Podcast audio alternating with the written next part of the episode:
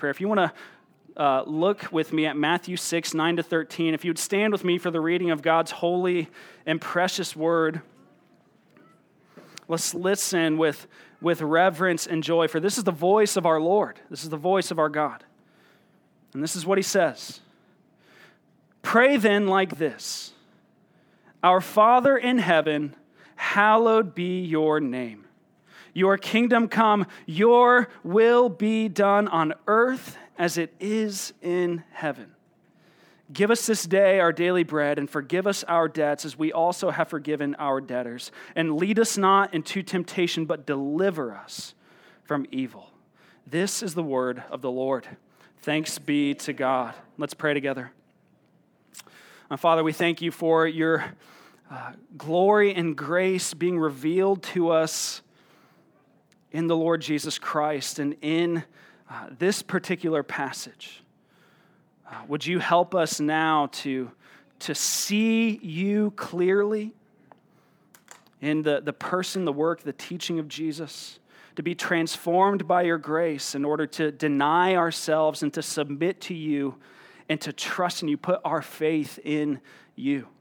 Lord, would you let the words of my mouth and the meditations of all of our hearts be acceptable in your sight, Lord, our rock, our redeemer? Would you give us the spirit of wisdom and revelation and the knowledge of you? Would you open our eyes to behold wondrous things from your word now?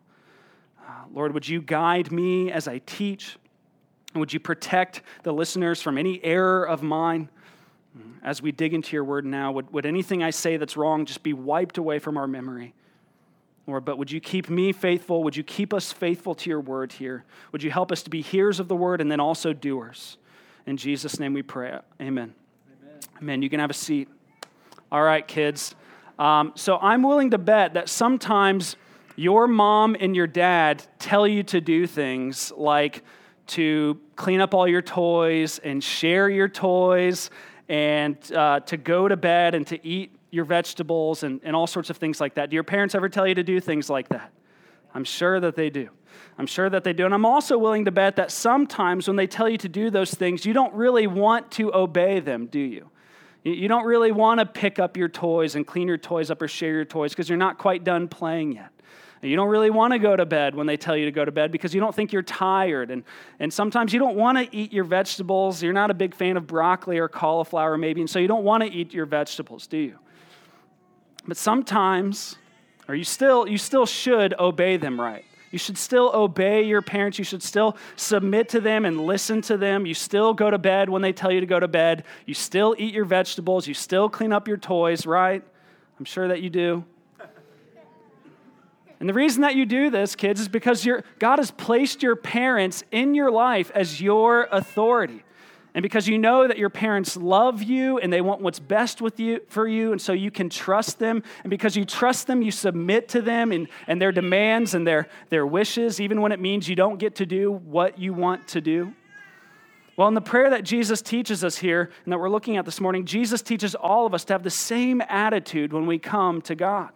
We're looking at, at the third petition of the lord's prayer here where jesus teaches us to pray your will be done on earth as it is in heaven He's teaching us to say to God, what you want, God, is most important, not what I want. What you will for my life is better than what I will for my life. What you will for my sexuality, whether I'm male or female, married or single, is better than what I will. What you will for our families and for our church and for our city and for our world is better than what we will. But just as it's hard for the children in this room to give in to the will of their parents, as I'm sure you all know, we see the same issue arise in our prayer life, and not just in our prayer life, but in all of our life, really. Like we looked at last week, when we go to pray, we're told to pray to our God and King to seek His agenda first. But what ends up happening most of the time is we end up praying and living in such a way that seeks to keep ourselves on the throne of our small lives. We pray for our own agenda, for our own enthronement, for our own will. And of course, we're to pray for our needs and our desires and our wants. But the first order of business and prayer and in all of life is God's agenda, God's name, God's kingdom, God's will. And the question that, that I want to ask is how on earth are we to truly pray and live in such a way? And we see the answer here in this prayer. Let's look with me at, at the three needs to pray this prayer authentically. Your will be done is a prayer of self denial, submission, and spectacular faith. Self denial, submission, and spectacular faith. Firstly, self denial. To say to God, Your will be done, means at the same time that we are denying our own will. To say, Thy will be done means in turn that we're not saying, My will be done. To say to God, Your will be done means that we're saying, Whatever you say goes. It's your way or the highway, even if it's not what I would have wanted. And this is really the entirety of the Christian life, isn't it? Uh, this is, this is Christian Life 101. When you first come to the saving knowledge of Jesus Christ, you are forsaking your life, your will, your desires that you've pursued up until that point. And then the same continues throughout the whole of the Christian life. We're, we're to constantly deny ourselves and our own will while in pursuit of God and His will for our lives. And Jesus sums up the call of the Christian life in Matthew 16 24, where he says, If anyone would come after me, let him deny himself and take up his cross and follow me. In Luke 9 23, Luke reminds us of the same call and says that we're to deny ourselves and pick up our crosses daily and follow him. Every day, picking up our cross. It's a daily pursuit, it's a daily execution of our own will. The Christian life is one of self denial. And that's an issue for us, isn't it? It's an issue for us. We don't want to crucify self. We don't want to deny self. We want to comfort self and serve self and entertain self and coddle self and enthrone self. Here in Matthew 5, 21 to 26, Jesus tells us not to murder. And not only that, but not to, not to harbor hatred and harbor resentment for others in our heart. But man, giving into that hatred, that anger, that resentment feels so good when it's that family member, that politician, this coworker Again, we're, we're commanded in Matthew 5 to not commit adultery. And, and not only that, but not to lust in our hearts. But it feels so right to give into those temptations sometimes, even though it's not God's will for us. Again, in Matthew 5, Jesus tells us to, to turn the other cheek when attacked and to love our enemies. But surely we can't be expected to obey every command, especially ones that are really hard like that. In these commands, we see that, that, that God's will and our will they're often opposed to each other. And this, of course, goes all the way back to Genesis 3, doesn't it? That, that's that's the, the, the, the event that Christians point to in order to give an answer for what's wrong with the world, why there's death and sin and suffering and tragedy and conflict. It goes all the way back to the garden, where we as humanity, represented by our first parents, sought to enthrone ourselves and exalt ourselves over and against the throne of God. We, they, they, they disobeyed his command. They committed cosmic treason against the king and creator of all. And we've been doing the same thing ever since. And Frank Sinatra glorified this mindset in his song, uh, My Way, which really is, shows the epitome of our problem. Listen to these lyrics. He says, For what is man? What has he got? If not himself, then he has not to say the things he truly feels and not the words of one who kneels. The record shows I took the blows and did it my way. My way. Apparently, according to Sinatra's daughter, he wasn't a big fan of the song. He thought it was self seeking and, and uh, self indulgent, and he's absolutely right. But the song struck a chord with fans. It's still celebrated to this day because it typifies our, our natural posture and attitude, our natural mindset. It, it's, it feels good to say, yes, my way, because our natural inclination is one of self will. My way, my will, what I want, mine, mine, mine, me, me, me. That's our problem. We've all sought to enthrone ourselves. We've all sought our own way. Isaiah 53 6 says, All we, like sheep, have gone astray. We have turned everyone, everyone to his own way. Everyone.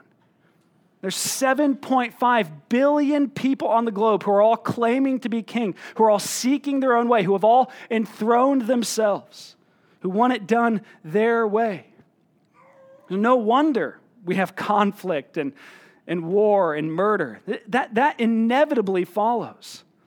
When you have one king, you have peace. When you have two kings who are both claiming totality of their rule, you have conflict. You have war, death, murder.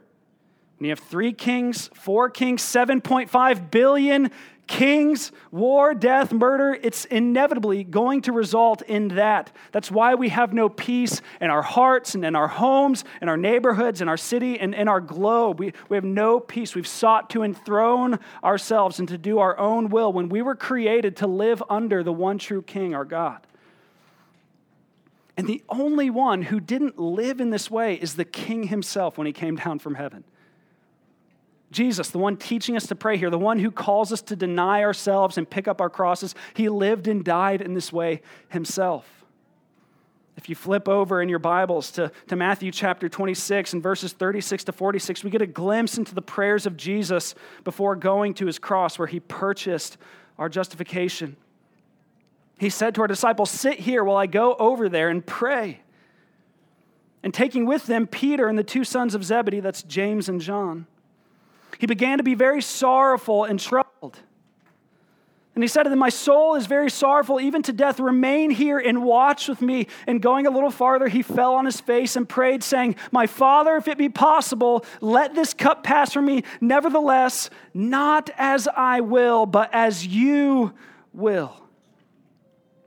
And he came to the disciples and found them sleeping. And he said to Peter, So could you not watch with me one hour? Watch and pray that you may not enter into temptation. The spirit indeed is willing, but the flesh is weak.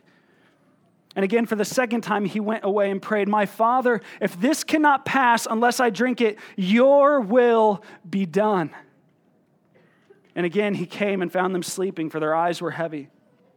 So, leaving them again, he went and prayed for a third time, saying the same words again.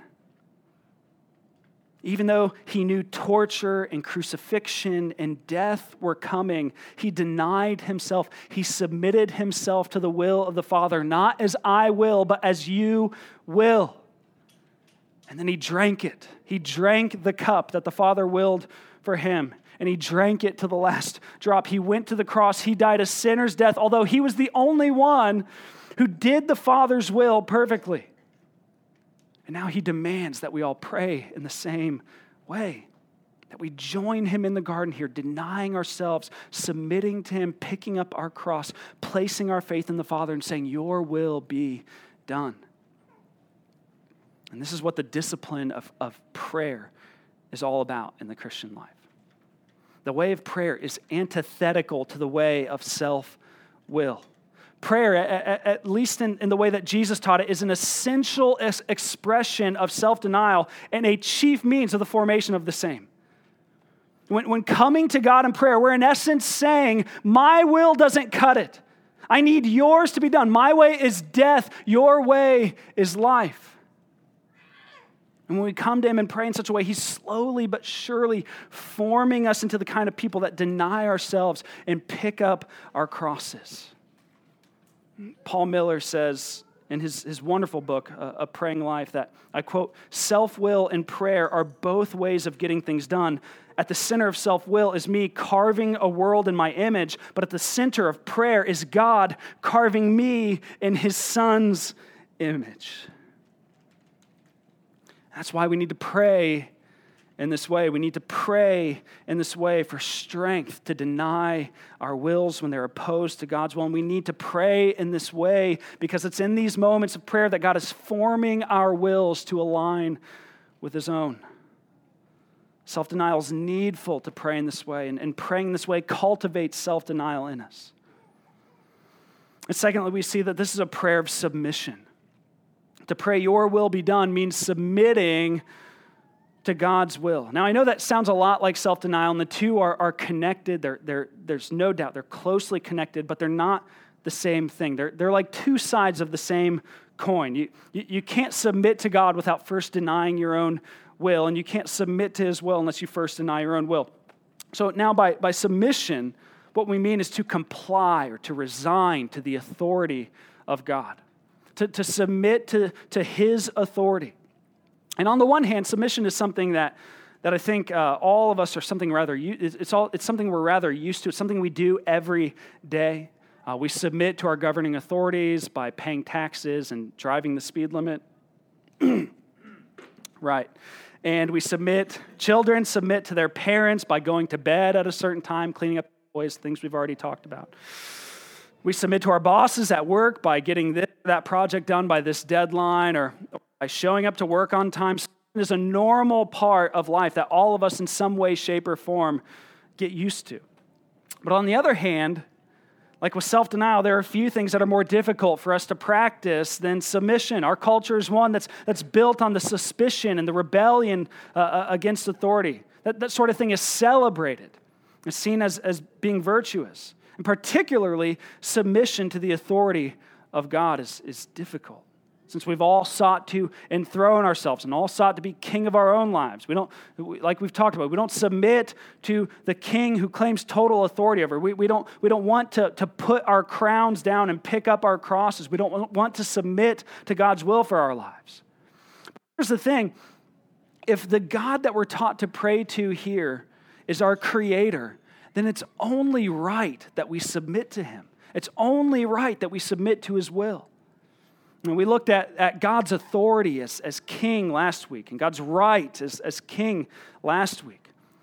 Let's be reminded of that again. God is, God is the highest and the greatest of all beings. He is the eternal God and our creator. And because He's our creator, He has the moral right. He has the moral right to rule over us. It's, it's His divine right. As the one who made us, He has the right to determine how we're to live, what we're to do, how we're to do it, and why we're to do it. He has the right to do so. Listen to what Isaiah 45, 9 to 10 says here. Woe to him who strives with him who formed him, a pot among earthen pots. Does the clay say to him who forms it, What are you making? Or your work has no handles? Woe to him who says to a father, What are you begetting? Or to a woman, With what are you in labor? And so, as creatures created by God, we have no right to quarrel with or to oppose our Creator. Like, like a potter has, has authority over his or her pottery, or an author has authority over his or her story that she's, he or she is writing, or a parent has authority over his or her child. God has authority over his creatures. He has the right to call us to live in a way that pleases him. It's his right. And as our creator, wouldn't he know best? Just like, just like the best one to ask about how a certain piece of pottery is supposed to be used, wouldn't that be the potter themselves? Since God created us and, and He designed His creation to work in a particular way, wouldn't He be the best one to ask about how we're to live? Wouldn't His Word be the best place to find out how it is that we're to live? Wouldn't He be the best one to consult in order for us to flourish and have freedom and life and protection? Hmm, Abraham Kuyper, one of my favorite theologians, he, he reminds us that to submit to God and His authority is really just the wisest thing to do. Uh, he, he, said that, he said this, and uh, as we submit to God's will, he says, We adjust ourselves to God's command, not by force, as though they were a yoke of which we would like to rid ourselves, but with the same readiness with which we follow a guide through the desert, recognizing that we are ignorant of the path, which the guide knows, and therefore acknowledging that there's no safety but in closely following his footsteps submitting to God and to His will for our lives is like following a guide through the desert when we don't know the way. There's no safety in but closely following in His footsteps. We must submit to the will of God. Submitting to Him, saying, Your will be done, is really the only way to true blessing in life. It's one of the reasons that God gives us His commandments and reveals His will for us in His Word, because, like a good father, He wants us to live in His will because it's what's best for us. I remember a few years ago, before I was married, I lived with a few close friends, and one of my roommates was a close friend I grew up. He, he, he, worked at the Boston Stoker on Brown Street. You might, if you've been around for a while, you might remember when that was open. That was my spot. I was there like every single day. And uh, there was a police officer who came in regularly. Uh, he came in pretty much every day to, uh, during his shift to grab some coffee, and he kind of grew to be buddy buddy with, with my friend that worked here. And uh, one day, I, I, can't remember his name, we'll just call him Bob. Um, one day, Bob came in and, and uh, he, he was not in his uniform, and, and he told uh, my friend that it was his day off and uh, that he was just relaxing, going about his day in a leisurely manner, and he thought he'd stop in to get some coffee. And as he was leaving, my friend called out to him and said, Have a good day off, Bob. And Bob turned around as he was leaving and with a straight face said, Don't tell me what to do. Walked out. and, and that's basically what we're doing. We don't submit to God's will for our lives. That's basically, we're having a day, an unkind or tyrannical command. That's a kind thing to tell someone, even if you're kind of telling them what to do. And God's will for us is like that. His commands are not the commands of a cruel or, or tyrannical. His will is not unkind or tyrannical. They're the command kind and gracious king who is also our heavenly father. And when we don't obey commands, when we don't believe his promises, we submit ourselves to his will, we're basically saying to his wonderful blessing, don't tell me what to do. And so we should eagerly pray to God, Your will be done. We should eagerly submit to his will. We should eagerly seek his will in word, in his word, and in prayer because he's our creator and our king and our gracious father. And he's, he knows best. He knows best. He's our king with all authority, who rules with utter totality. And so we should submit to his authority. And he's also our gracious father who loves us and knows us best. So we should submit to his authority. But now, to deny ourselves and submit to God's will first requires that we trust Him. Prior to self denial, submission comes faith, trust, faith, spectacular faith, which is why we also see that this prayer is a prayer of spectacular faith. Your will be done is a prayer of spectacular faith because it's a prayer that requires trust that God is good and that His will is best. It's a prayer that, that, that trusts that He's powerful and capable of answering. It's a prayer that rests in the goodness and the sovereignty and the power of God. By praying in this way, we're entrusting ourselves to Him. But then we also see that, that it's a prayer of spectacular faith and the enormity of the request. This, this is a big prayer. This is a big prayer. Notice the second part of the petition on earth as it is in heaven. And so we're not just denying ourselves and submitting to God's will personally, which we very much are, but we're also seeking God's will for all circumstances, all peoples, all of creation, even. We're seeking God's purposes for his creation to come to, through, to, come to, through, to come to fruition in all the earth. Excuse me. God's revealed will is done perfectly in heaven. And, and we're asking that the same would be done on earth, in our hearts, in our circumstances, in, in the lives of our friends and family, in our neighborhood and city. We're asking in my heart as it is in heaven, God. And, and so and so's life as it is in heaven, in Dayton as it is in heaven, on earth as it is in heaven. And it takes bold faith to pray in such a way. I'm afraid that, that often this particular petition can be used as, as like an added caveat to our prayers in case they're not answered. So Lord, would you save this person if it's your will? Lord, would you provide for this need if it's your will? Would you heal this person if it's your will? And that's not the type of prayer that's being commanded here. The type of prayer being commanded here is a prayer that's bold, that's expectant, that's filled with audacious and steadfast faith, spectacular faith in the God to whom it's, it's being prayed. Of course, there's nothing necessarily wrong with saying, if it's your will in a prayer. If, if your conscience requires that you pray in such a way, do so. But if, if you pray that way because of timid and weak faith, if you're praying that way because you're not expecting God to hear you and to answer, then let me encourage you, Christian. Your God is big and He's mighty and good, and He loves to give His children good gifts. He loves to answer prayer. And Jesus tells us in Matthew 7 7 through 11 ask and it will be given to you. Seek and you will find. Knock and it will be open to you. For everyone who asks receives, and the one who seeks finds, and to the one who knocks it will be opened. Or which one of you, if his son asks him for bread, will give him a stone? Or if he asks for a fish, will give him a serpent? If you then, who are evil, know how to give good gifts to your children, how much more will your Father who is in heaven give good things to those who ask him? Now, of course, that doesn't mean that every single one of our prayers will be answered in the way that we think they should be. Sometimes, as God's children, we ask for silly or foolish, harmful things. We don't know how to pray as we ought. But, church family, the call in this petition and in the teaching of Jesus here is to pray with bold, spectacular faith. Pray with expectancy that God hears and will answer, and that He delights in doing so. As Martin Luther once said, prayer is not overcoming God's reluctance, it's laying hold of His willingness. And Luther was an example to us all in this.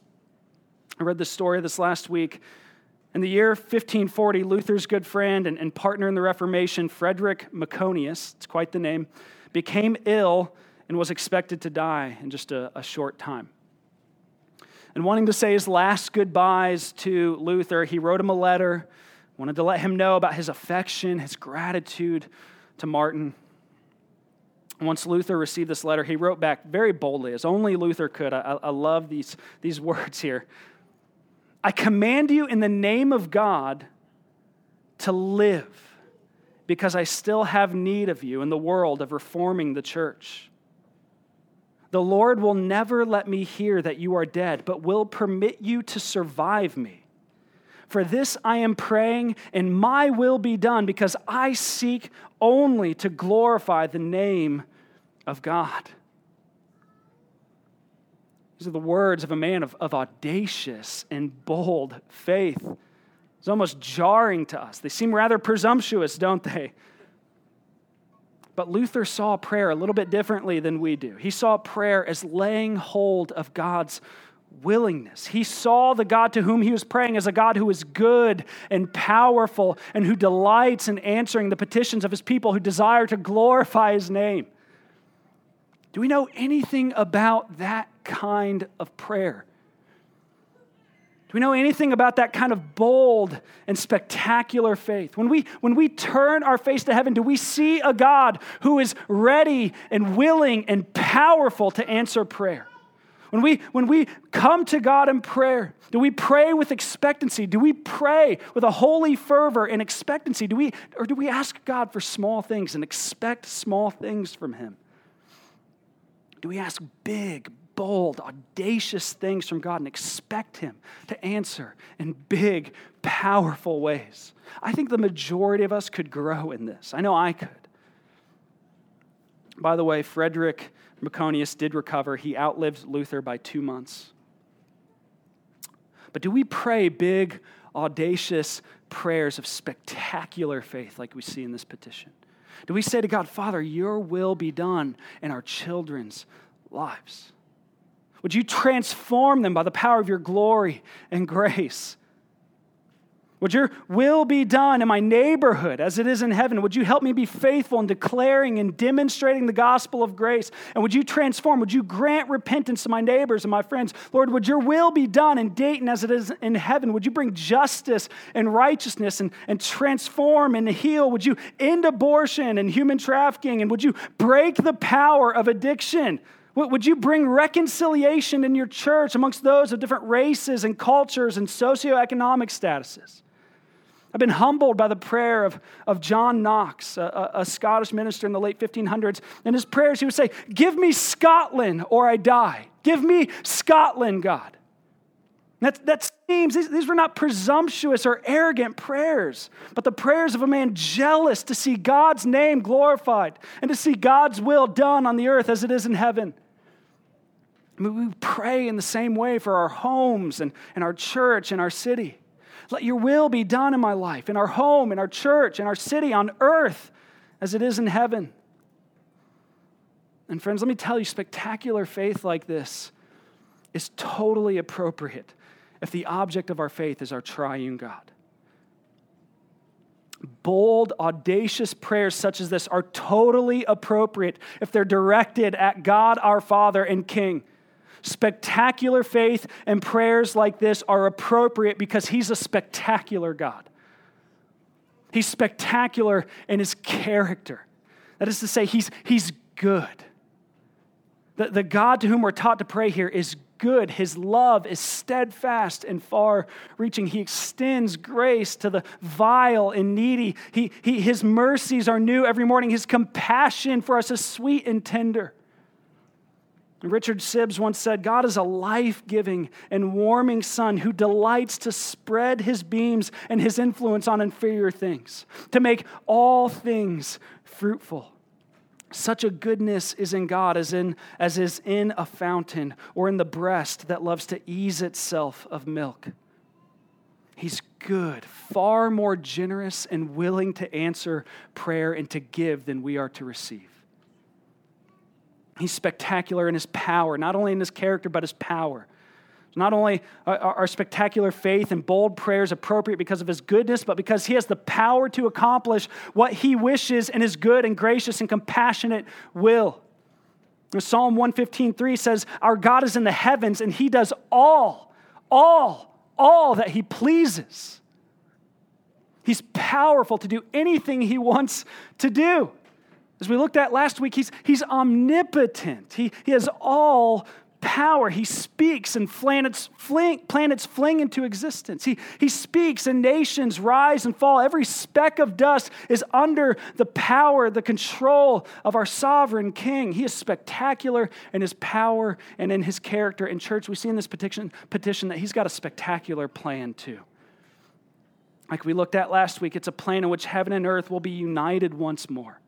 All sin and death and suffering will end forever for God's people. We will be raised from the dead. We will rule and reign with God forever in the new heavens and the new earth, and we will be with God, and His will will be perfectly executed and done on earth as it is in heaven, because heaven and earth will be one. He commands us to pray in such a way, and He doesn't command us to pray in this way as if it will never happen.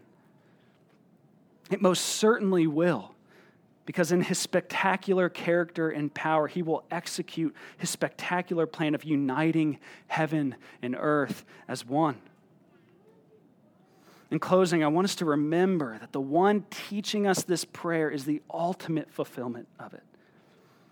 He is heaven coming down to earth. He is the eternal Son of God, the God of heaven himself coming down to us. He came from heaven to do the Father's will. In John 6 38, Jesus says, For I have come down from heaven not to do my own will, but the will of him who sent me.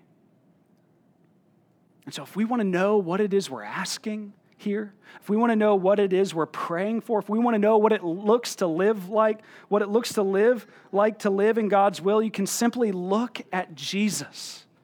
Look at Jesus. Look at his preaching and teaching. Look at his righteous life and his gracious acts of healing and forgiveness. Look at his death for our sins and his victorious resurrection. Jesus is the will and the word of God himself. He reveals to us the spectacular character of God. He manifests to us the spectacular power of God, and He Himself is at the center of God's spectacular plan. And close with reading Ephesians 1 9 to 10. Paul tells us that in Him, that is Jesus, we have redemption through His blood, the forgiveness of our trespasses, according to the riches, the riches of His grace, which He lavished upon us in all wisdom and insight. Listen to this making known to us the mystery of his will, according to the purpose which he set forth in Christ as a plan for all the fullness of time to unite all things in him, things in heaven and things on earth. In Christ Jesus, God makes known to us the mystery of his will, and God will ultimately unite all things in him, things in heaven and things on earth.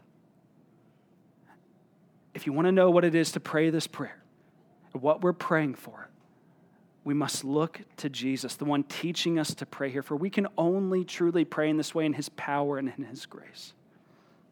Let's go to him now.